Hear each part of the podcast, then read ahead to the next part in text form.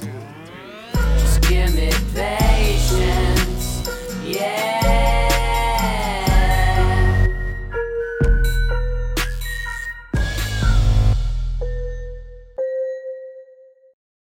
This episode is brought to you by Shopify.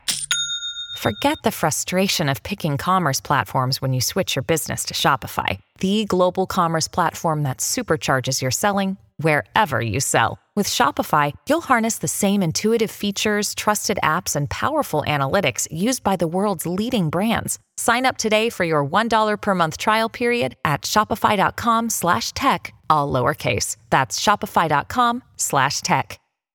Another day is here, and you're ready for it. What to wear? Check. Breakfast, lunch, and dinner? Check. Planning for what's next and how to save for it? That's where Bank of America can help. For your financial to-dos, Bank of America has experts ready to help get you closer to your goals.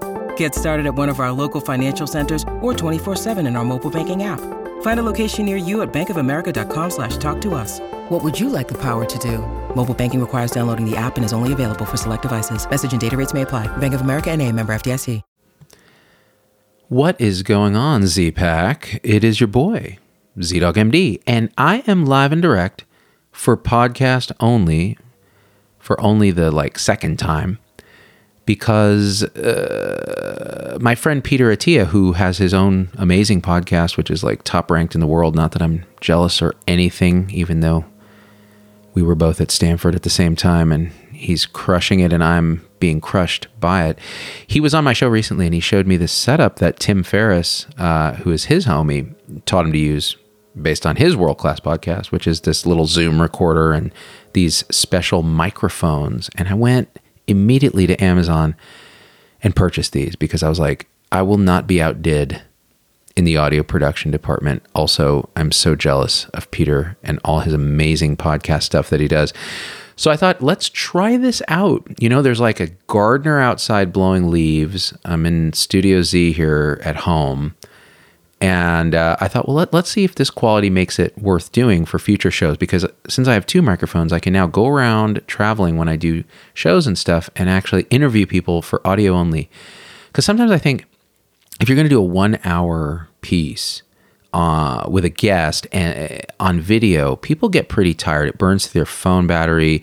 You have to stare at my face. And you know, recently there was a amazing troll. I did a Facebook watch party, which is this new thing that Facebook's been trying to get me to do forever, and I've been like, this is dumb.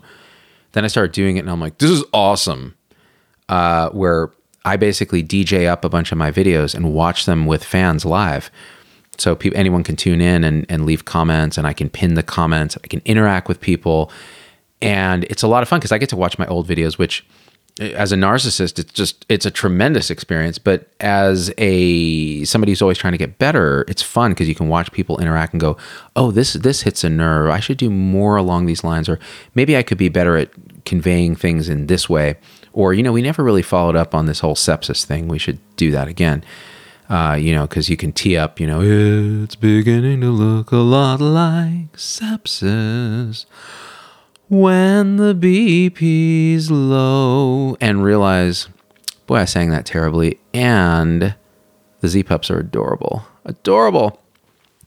But what was the point of all this? Oh, yeah, I was doing this uh, Facebook watch party, and by the way, this is my stream of consciousness. You guys know I'm totally ADD.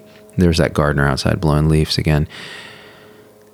Uh, this troll came on, this guy Joseph, not that I'm keeping track, and he said, ZDogg looks like The Rock if he had AIDS. And I, I realized something about that statement is spot on. I laughed so hard I pinned the comment. It was amazing. So, the point being, not everybody wants to stare at a video for one to three hours. Um, so sometimes maybe the audio is a good idea, especially if the quality is not terrible. So I need your feedback, guys. Like you can't obviously leave comments on the podcast, but you can private message me on Facebook. You can email me, Zubin, Z U B I N, at turntablehealth.com. You can become a supporter of the show on Facebook, which I prefer to Patreon and all these other things because on Facebook I can actually interact with supporters daily. And I do. I do live exclusive shows just for supporters. And soon we're going to offer CME, continuing medical education, and continuing education units for nurses and, and others, all dependent on you know our- partner finalizing stuff with us. So starting January, you can I can do a show. You can click through, take some post test questions, and get credit, and all for four ninety nine a month, which is nothing compared to what CME normally costs. So I'm hoping to get that tribe. That tribe's already like 2,500 people. I think we get it up to like 10,000. And then that supports the show. I never have to like shill to big Glaxo or whoever, which I don't do anyways. Um, but the point being, if we can do more podcast stuff and you guys can support it by being supporters on Facebook, getting CE and CME credit, that might be a cool thing. And then you don't have to look at the rock and you don't have to look at the end stage rock because that's what I am. I'm rock at, the at the end stage. I'm a hospice rock, you know, rock with full blown AIDS, not just HIV positive. You know, end stage rock. Um, oh, this is what happens when I do stuff. Anyway, so so today, I thought it might be fun to talk a little bit just about. Um, and by the way, the great thing about podcasts is you can triple X this or two X this, so you can listen to me really fast, and then it says about that's how you that's how you by the way that's how you fuck with people who are podcast only listeners is you start talking really fast and then they're already listening at 2x and then now they're listening at 4x and they don't even can't understand a word that I'm saying and it- and it just sounds like it sound it pretty soon my goal is to talk so fast that when people 2x it it sounds like a fax machine like it's just um speaking of which I've, used to tell medical students because they would be really shitty at presenting to me. And presenting is, you know, for the non-medical, for the muggles. Presenting is when you're standing on the wards and you're, you know, uh, you're saying, okay, this is your patient that you saw, Mr. Medical Student or Ms. Medical Student.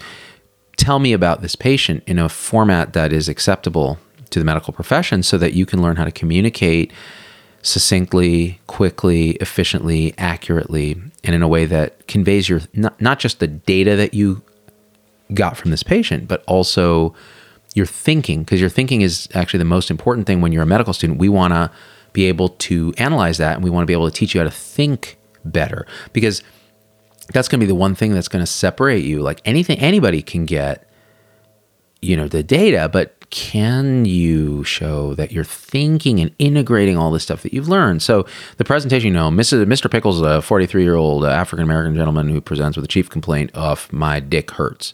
So the way that you can often distinguish a really good advanced medical student or attending or resident or intern or nurse when they're presenting to you on the phone is that they're able to do this quickly and at a good data transmission speed without error. So, you know, I always, I often say like most medical students are at this 2200 baud, like 1980s modem level, whereas attending physicians are at, you know, T1 line internet speeds. You don't even hear it. It's just zeros and ones flying by and you just, and you can receive at that level when you're well trained.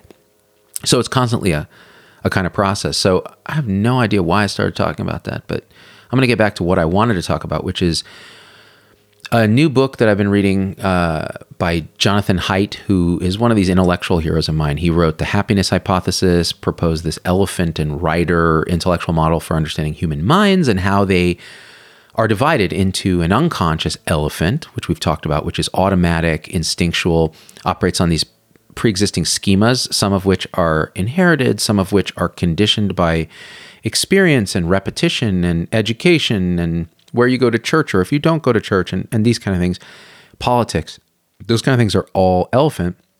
And then Rider is a little guy on top who's just recently evolved, and he's our thinker, our speaker, our verbalizer, the one who actually causes the most human suffering because he's the one who regrets and worries about the future, and uh, depression and anxiety is, you know, is partially and largely a construction of the rider, although he's often listening to the emotions of the elephant and codifying them and saying, oh, you know, because these emotions are um, so, uh, you know, powerful, they must be real.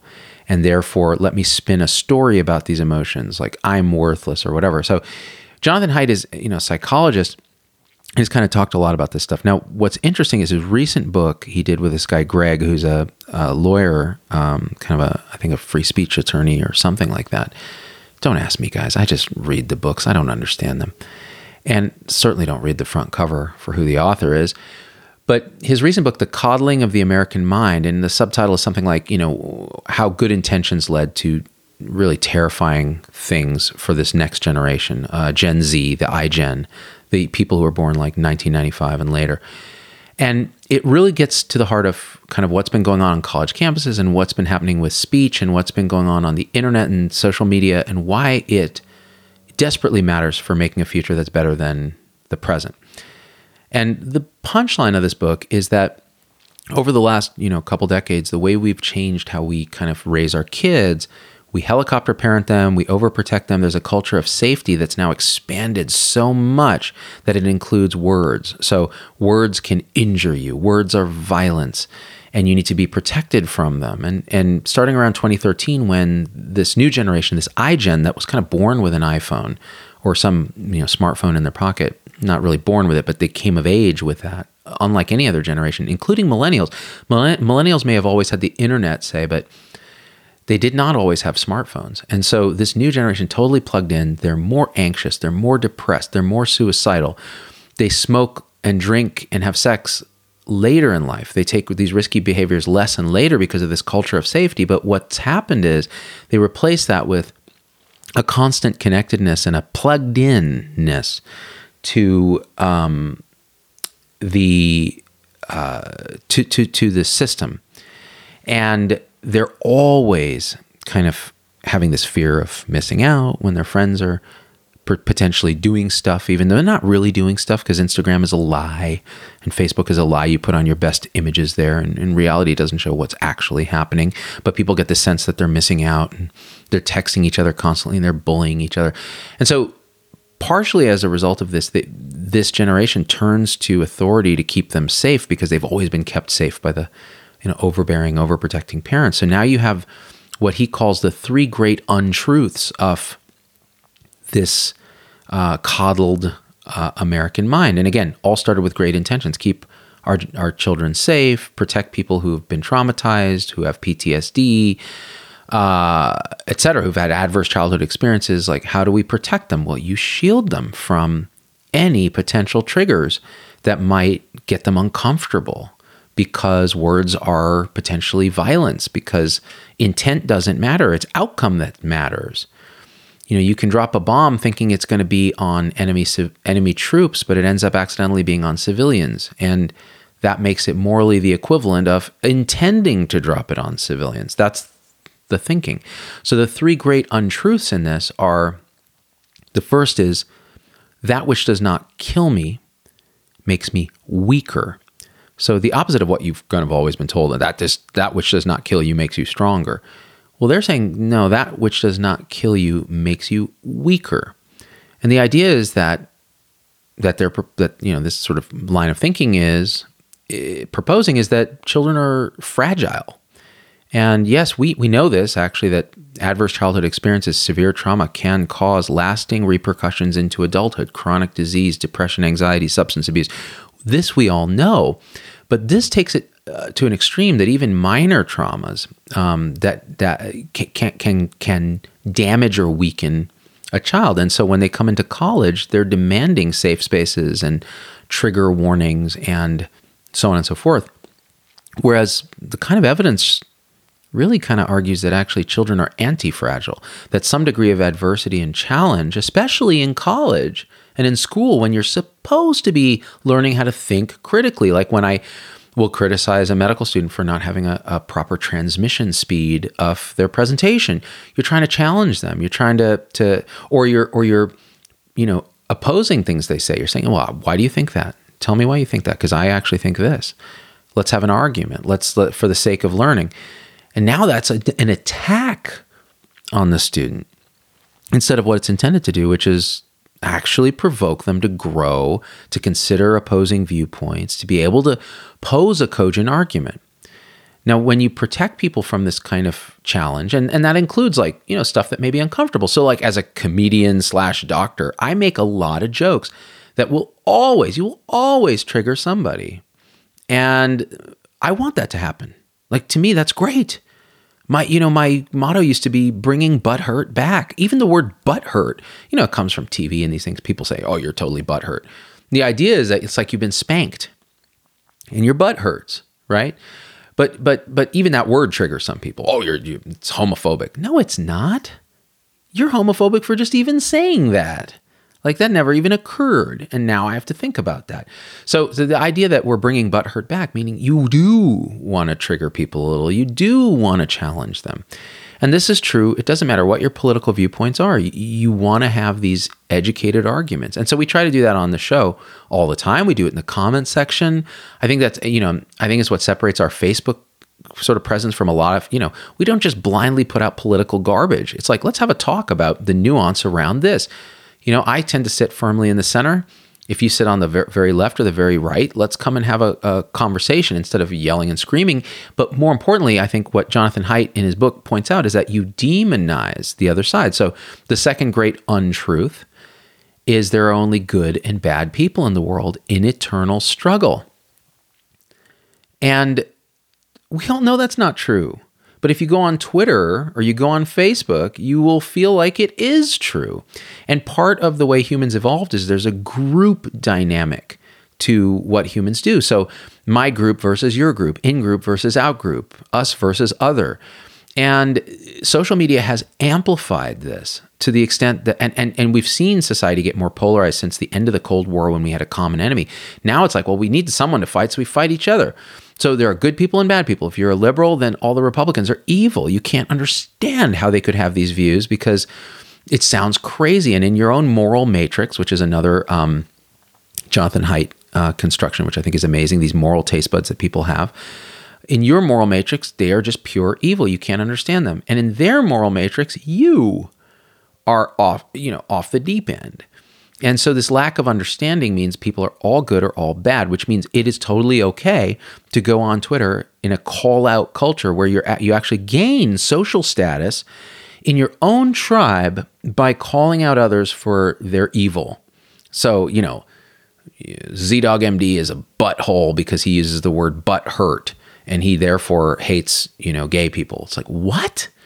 Um, but you get social status, you get retweets, you get likes. There's this guy, Eugene Gu I don't know if you guys know about this guy. I'm sure somebody does because he has 224 or some odd. Not that I'm keeping track, but I just Googled it. 224k thousand subscri- uh, followers on Twitter, and he got famous by taking a knee. He's a he was a surgical resident, Asian American guy um, in at Vanderbilt. Took a knee in the OR to protest, you know, Vanderbilt's racism. Uh, that he was saying was you know institutional against him. Now, that's fine uh, you making a free speech thing. Why you would do it in or outside of the OR is a little strange, but hey, it's your thing, man. And I remember when I heard about it at the time, I was like, whatever, that's cool. You know, maybe he's suffering a lot of um, uh, subtle discrimination or not so subtle discrimination. We know this happens. Whatever. That was my take back then. But I, I but my spider sense was tinkling about the dude because I was like, what the hell, man? It's a strange thing for a resident to do. And then Vanderbilt deresidented him after that. Now, he said it was because of that. Mm, I don't know, because people from Vandy, you know, messaged me. Doesn't sound like that was it. Sounds like he was that resident that, you know, we all knew who nobody wanted to work with. So maybe that was it. Who knows? I'm not saying. Again, it's just speculation. It's not libel or slander. Um, but maybe it was that. But the point is, he's made a whole career now going on Twitter and just, um, you know, kind of inflaming political uh, sentiment. Now, whether you agree with him or not is irrelevant. He's made this sort of following doing this because he knows it's a successful way to get a lot of followers. Now, it all came to a head of last year when it was revealed that he had had created these fake Twitter accounts, these sock puppet accounts, and he was using them to harass uh, an ex girlfriend of his uh, in a really creepy way. And we did a video about this, a live video where I was back home with my parents and I was walking outside and I streamed this thing live. Again, you had to look at, you know, end stage rock. to watch this video. It probably would have been better as a podcast because I could have sat here and just pontificated without worrying about what my facial expressions were or you know, how terrible I look. Uh, and so, you know that that kind of uh, uh, you would have think you would have thought would have sunk him. He took a couple weeks off, never apologized, came back, started right back up. No, didn't. None of his followers batted an eyelash at it. So he's forgiven for actually in, engaging in the same thing he was criticizing. He blocks everyone who disagrees with him. So that's I was blocked. Doc Vader was blocked. Pretty much everybody was blocked by Eugene Gu, who disagreed with him.